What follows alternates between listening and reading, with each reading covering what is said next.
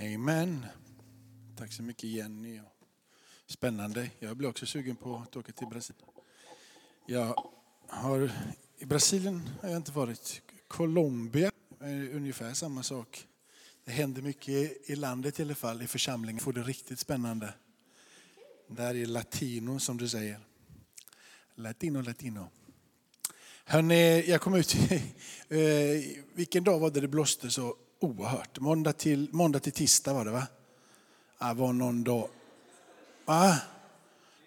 Hela tiden.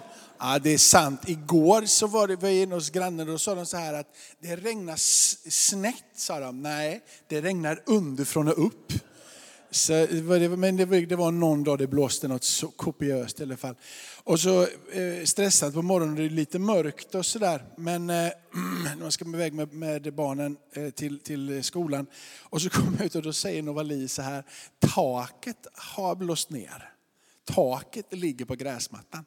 Och då, då börjar huvudet gå kan jag säga. Alltså, vad, taket ligger, vad menar hon egentligen? Är det, vad, vad är detta för någonting? Så jag, borde, jag måste ut och se vad det är och jag förstår ingenting. Men kommer ut, då har vindskivorna blåst, eh, blåst av. Och inte, inte bara plåten utan själva eh, träet, liksom, hela, det ligger där. Så det är verkligen känslan är att det är eh, taket som, som, som ligger där. Och för mig då som är så här otroligt händig och kan göra det mesta så går det väldigt enkelt. Jag blir inte orolig och fundersam överhuvudtaget. Alltihop med sådana här saker som händer i livet, vilken blick har Och du som inte känner mig så, jag har inte tummen mitt i handen men jag är inte den som bestämmer mig för att jag ska, jag behöver liksom jag behöver hjälp, vägledning för att det ska funka. Då, då kan jag hålla, hålla i en hammare. Men, eh, men vilken blick man har, hur lätt man tar sig för det. Ehm, för jag ringde till de som kommer dit och titta på det och det, det tog liksom, ja men det här, fyra timmar, jag behöver bara dit få en skall, fyra timmar så, så har jag löst det. För mig så var det som ett berg som ska bestigas med, med gastuber och liksom, eller syre. Du vet, det, det kändes oh, jag kommer aldrig klara detta. Och så han bara, inga problem. För min dotter så var det taket som hade blåst ner. Det var ju katastrof. Jag kände ju bara regna rakt in. Och när man börjar fundera på vad som kan hända när de här vindskivorna lämnar liksom, eh, taket. Så är det så att det var bara slagit på lite, lite på en panel. Men det kunde ju slagit sönder fönster och landade liksom en meter ifrån bilen. Och det kunde ju blivit katastrof. Liksom. Och då springer man iväg i den änden och börjar fundera på vad det kunde blivit. Men så kommer man tillbaka och hämtar sig hem och så får man bara säga tack för att det inte blev värre än vad det blev. Ibland så står man där och har livet framför sig och det händer saker och ting och man kan ju skena iväg åt alla möjliga olika håll. Med erfarenheten, med kunskapen så lär vi oss hur vi ska alla problem som ligger där runt omkring. Men det finns en som vet allt. Det finns en som har blicken för det. En som du och jag får lägga våra liv i. Hans händer, han omsluter dig och han vårdar dig och han bär dig hela vägen genom alla passager i livet. När församlingen börjar springa lös i Apostlagärningarna 2 så har du en resa för dessa lärjungar. De har vandrat tillsammans med Jesus, ett elande under tecken, fått vara med om enastående saker. I fyra evangelium som sammanfattas ungefär ut av 4000 versar ungefär. Så är det så att utav dessa 4000 versar så är 3000 ungefär, det är ish det här, eh, 3000 undervisande.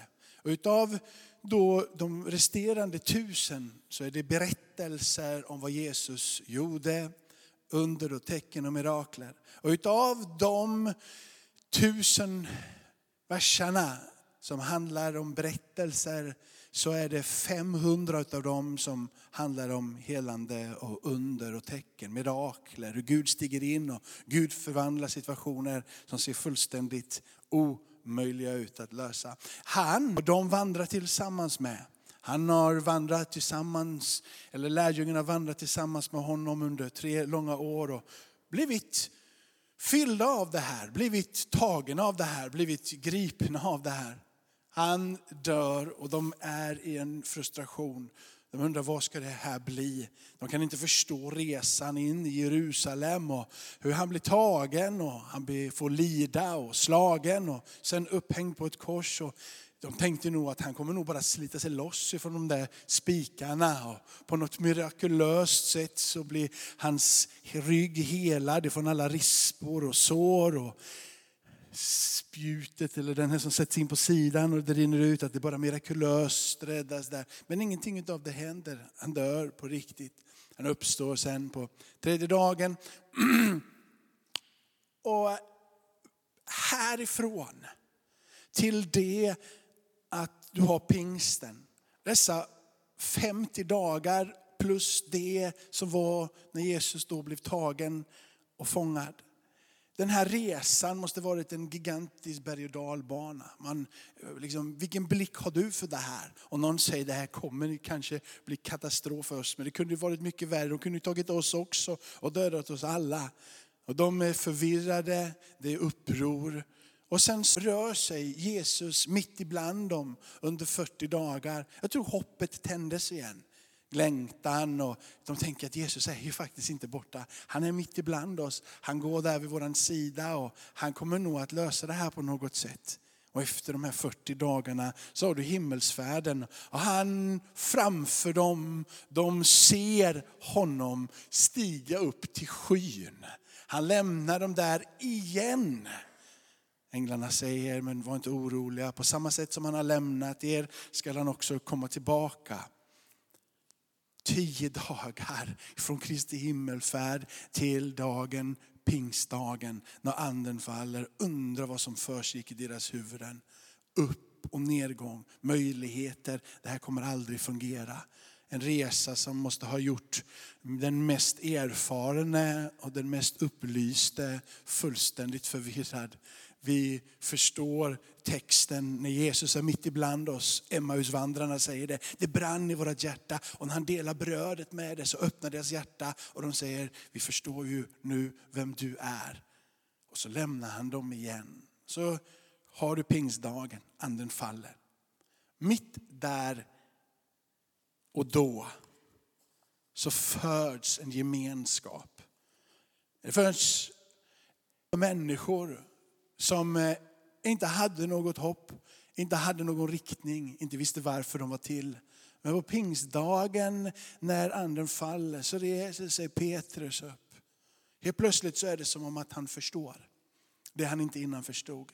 Helt plötsligt så får han eh, luft under vingarna, stabilitet under fötterna, klar blick och upprätad liksom gång och så börjar han tala ut vem Jesus är, vad Jesus gjorde. Han citerar när han predikar texter ifrån gamla testamentet och talar ut profetorden som har gått i uppfyllelse. När han står där och klämmer på ordentligt så står det så här ifrån vers 41 i andra kapitlet av Apostlagärningarna ner till vers 47. Det som tog emot hans ord, de döptes. Och antalet lärjungar ökade den dagen med omkring 3000. De höll troget fast vid apostlarnas undervisning, vid gemenskapen, bröd, som jag sa när jag var mindre, brödsförbrytelsen. Men det är det ju inte, det är ju brödsbrytelsen. Och bönerna. Varje själ greps av bävan. Och många under och tecken gjordes genom apostlarna. Alla de troende var tillsammans och hade allt gemensamt. De började sälja sin egendom och ägodelar och delade ut till alla efter vars och ens behov. Varje dag var de troget och enig tillsammans i templet. Och i hemmet bröt de bröd och delade måltid med varandra. Jublande, innerlig glädje. De prisade Gud och var omtyckta av hela folket. Och Herren ökade vardagsskaran med den som blev frälsta.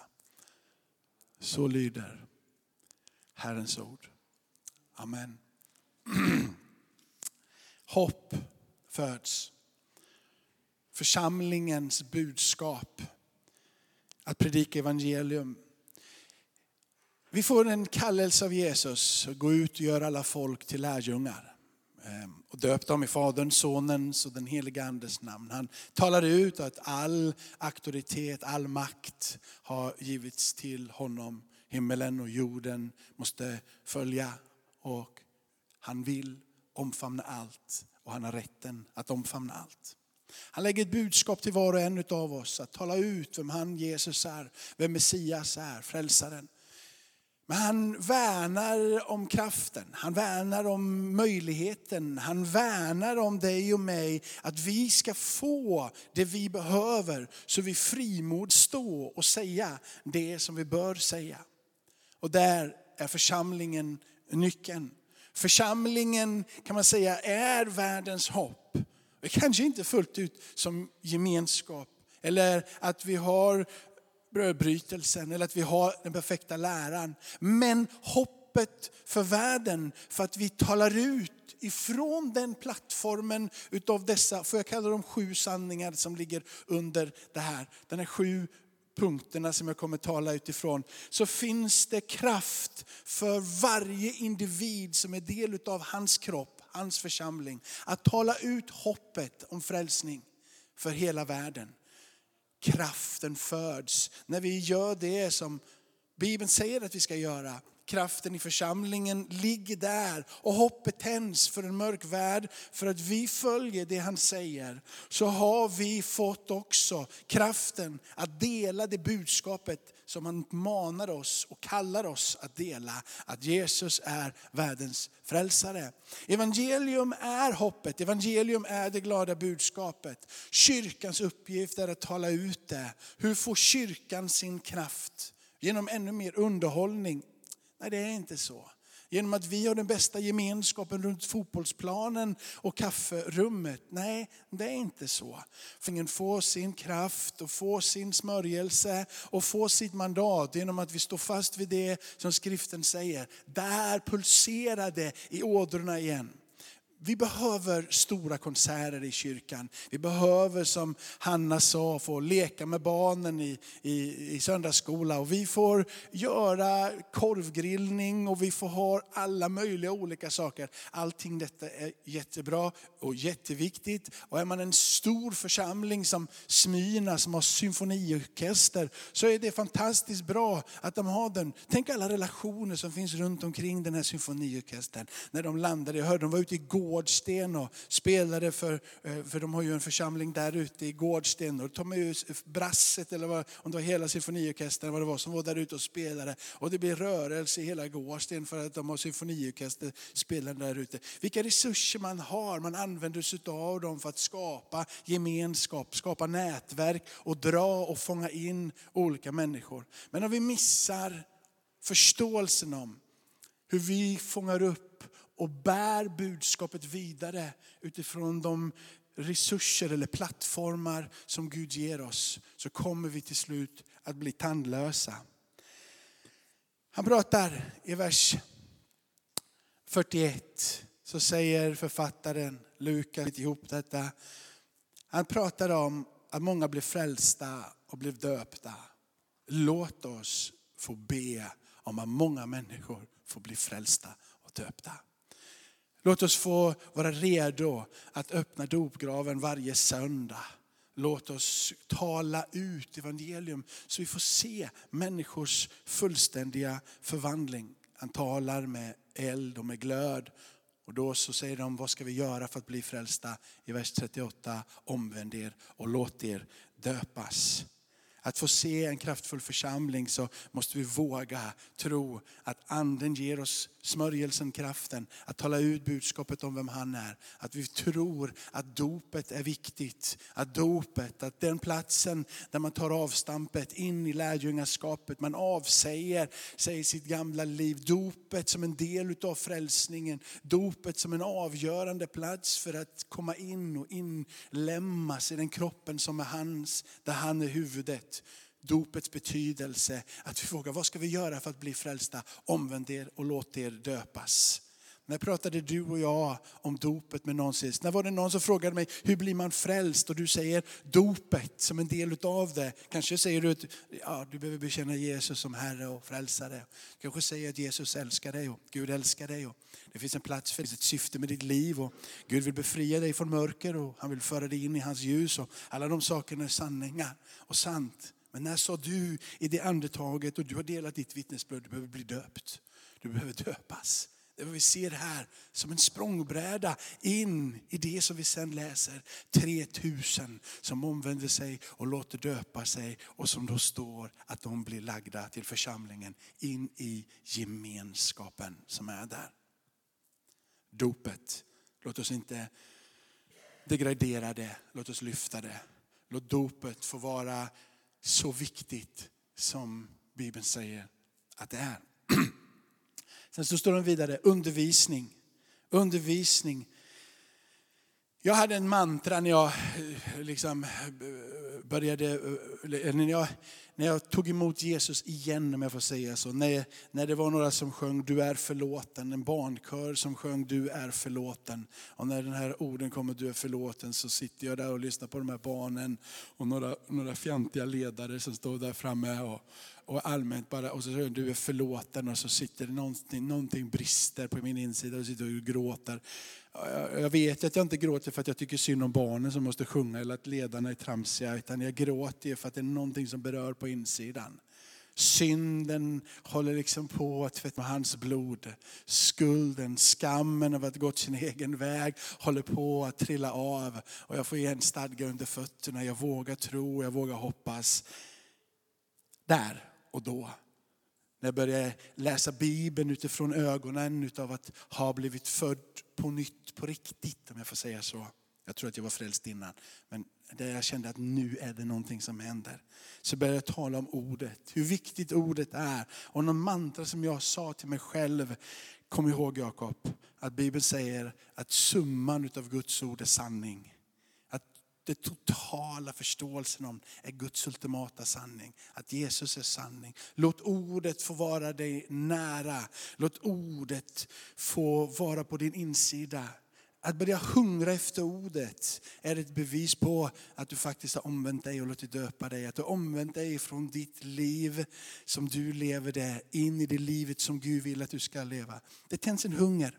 Och är det så att du inte har en hunger efter att läsa Bibeln så är det ingen fara. Få inte skuld och få inte skam för att du inte har det. Men be till Gud att du ska få det. Ordet är en styrka. Ordet är den mat vi ska äta.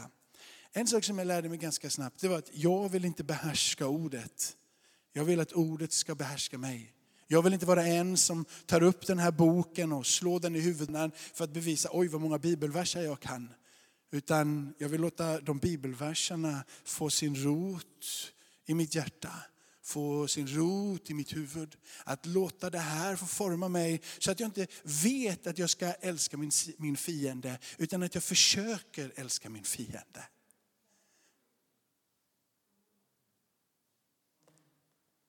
Att jag inte tvingar någon annan att gå den extra milen utan att jag lockas till att gå den extra milen. Att jag inte tar upp skriften och, utan att jag får bli formad av det. Bibeln är Guds ord för att Jesus är verklig för oss. Ju verkligare Jesus är för dig, ju viktigare blir den här boken för dig. När Jesus är som tydligast så längtar du in i evangelierna. Att få läsa berättelserna om vem han är och vad han gjorde. Att bli formade utav dessa berättelser. Att om och om igen låta dem få komma in i ditt system och öppna dina ögon. Så här står det i Hebreerbrevet. Sedan Gud i forna tider många gånger och på många sätt har talat till fäderna genom profeterna. Har han nu den sista tiden talat igen genom sin son. Det är sonen som gör det möjligt att förstå skriften.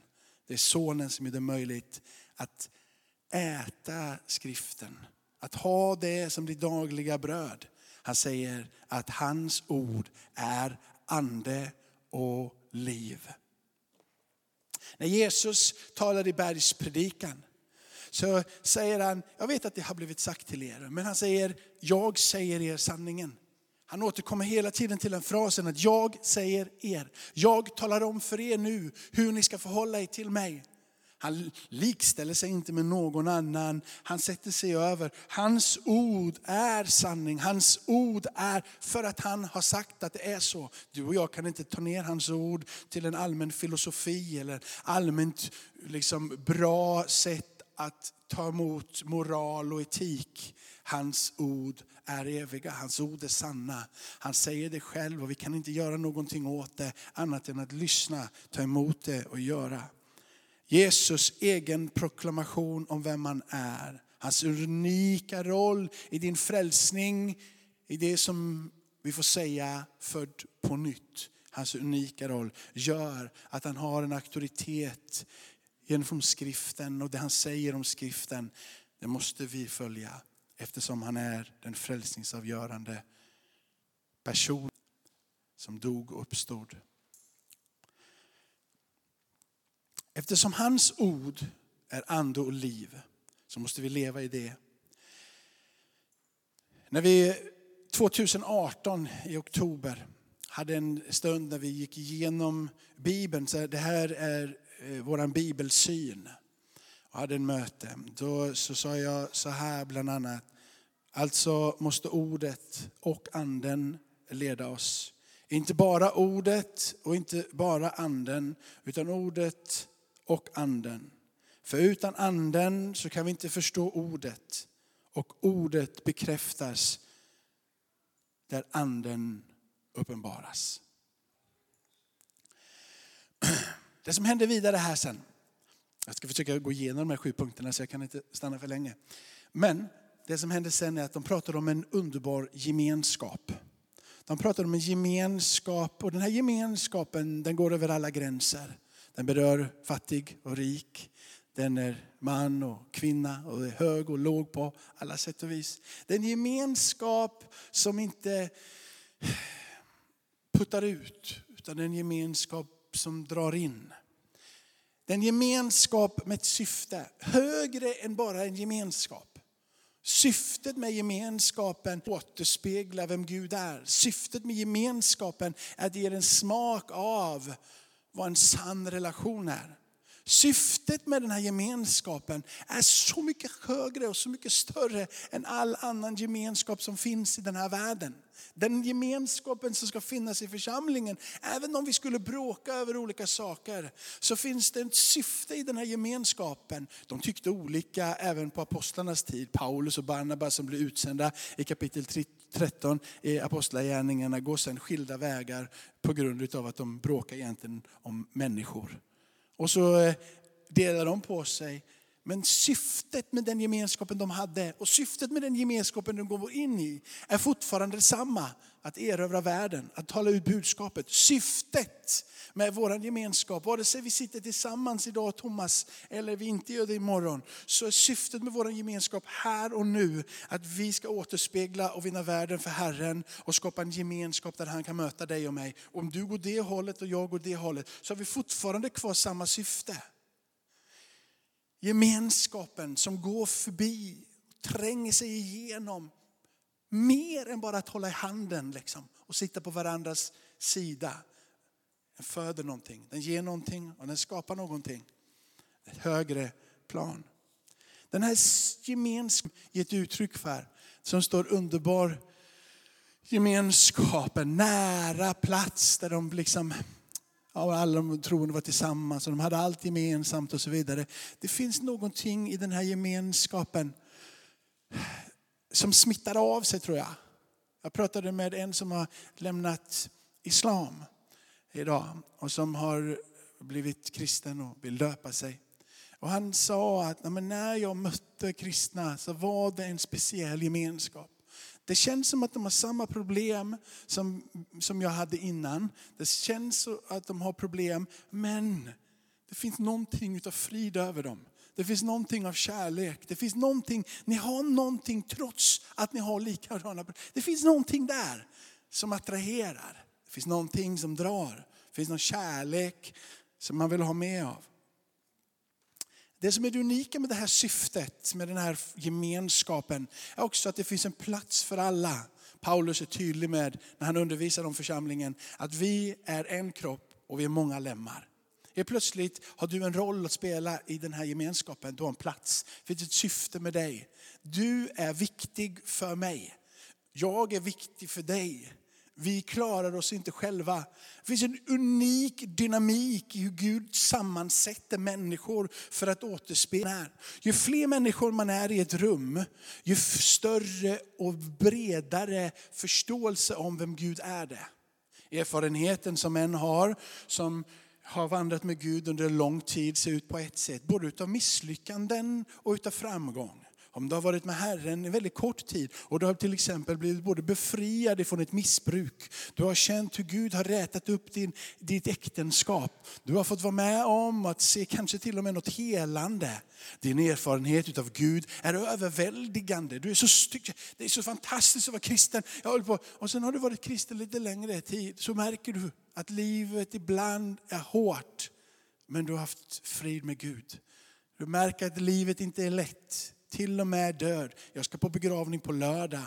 En släkting som har dött. Livet drabbar oss på olika sätt. Den som var frälst och kristen och med som bedjare och profeterade mitt i församlingen ser du efter tio år skild och du undrar hur i hela världen var det möjligt? Men om du fortsätter att vara en del av gemenskap och du inser syftet med gemenskapen så finns det möjlighet att komma tillbaka. Kraften är där igen. Tala om att kom igen, låt oss bli inneslutna med hans kärlek, med hans frid. Det finns hopp, det finns en plats för dig, det finns ett syfte för dig mitt i den här gemenskapen. Den här gemenskapen som de pratade om var både i templet och hemmen. Det var en plats där man kom till som Linnéakyrkan. Här prisar man Gud tillsammans, här möts man. Här talar man om vem det är som ska ha all ära. Ära vare Gud i höjden. Vi gör det vi gör. Både på, när vi möter människor i veckan och på söndagar, vad det nu än är. Vi försöker återspegla och vara församling här och innerlig gemenskap. Både runt omkring gudstjänstlivet och bortanför gudstjänstlivet. Men också i hemmen fanns det den här blicken för varandra. Där man möttes, tog hand om varandra, bad och hjälpte och stöttade. Det är en förunderlig men vacker gemenskap. Nästa del som tas upp är måltiden. Herrens måltid. Det nya förbundet genom hans blod. Vi deklarerar när vi tar nattvarden att hans lidande, hans död, hans uppståndelse, hans himmelsfärd och hans återkomst i härlighet. En bekännelse som vi gör. Vi påminner oss om det. Vi hämtar kraften ifrån all den undervisning. Vi kommer tillbaka till platsen. Om dopet är den platsen där du stiger in i gemenskapen med Kristus. Inympad i honom, blir en del av församlingen. Dopet som en del av din frälsning. Så är nattvarden den platsen där du fortsätter att bli frälst om jag får säga så.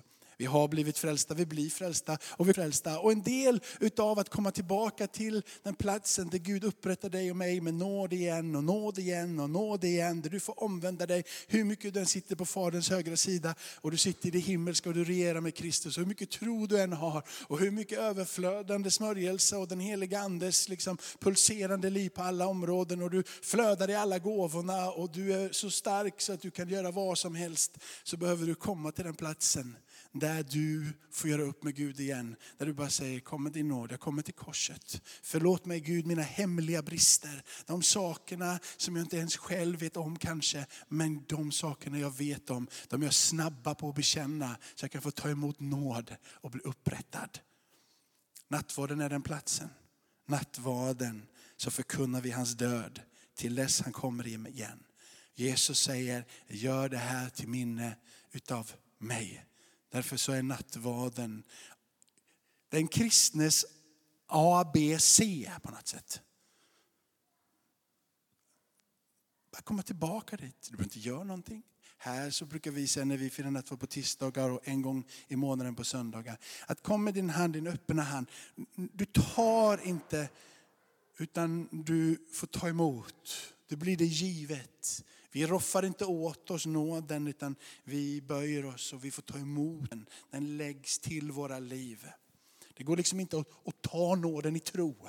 Det går liksom inte, nu, du kan längta efter mer av Gud och så vidare. Och du kan göra mycket, liksom gå vidare, gå in i och gå över och gå längre. Men när det kommer till nattvarden så kan du aldrig roffa åt dig. Det är en plats där du får böja dig inför honom och ta emot och bli upprättad igen. In på den stig som du ska vandra. In på den väg som han har kallat dig. In i gemenskapen med övriga kroppen. En enda kropp, ett enda bröd. Amen. Målar jag upp det för er så ni fångar. Det är nästan undervisningspass, liksom, så jag tänker att ni måste bli trötta i huvudet snart. Jag, jag, jag, jag tror jag började vid fem i. Äh. Kvart i, ja, då är jag klar. Då tar vi nästa, då var det del ett. Det var del ett.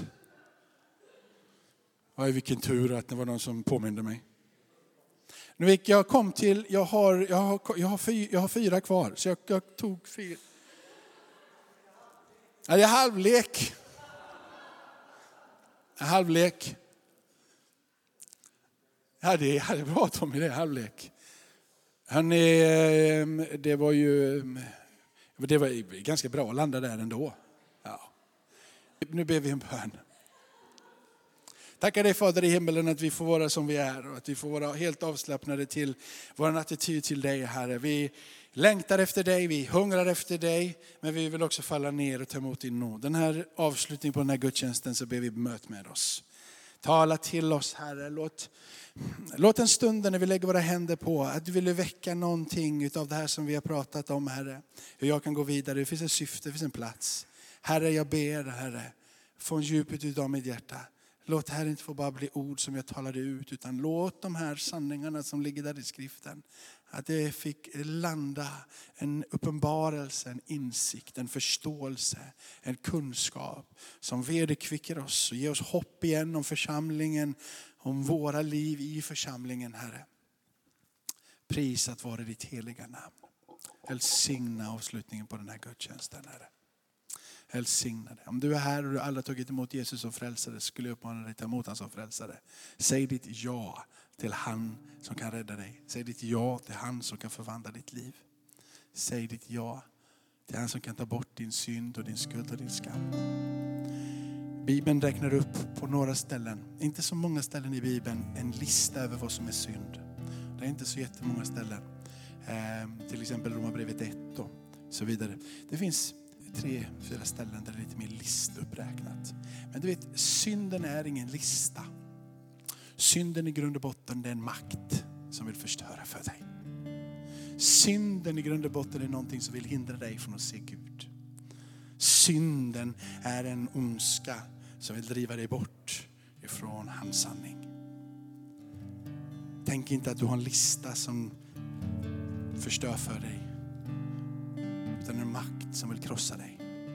Paulus upprepade gånger talar om den här makten. Bibeln talar om den här makten. Mer än vad den talar om en lista. Så ge upp med makten idag som vill krossa dig. Ge upp med makten som vill hindra dig från att se vem Jesus är.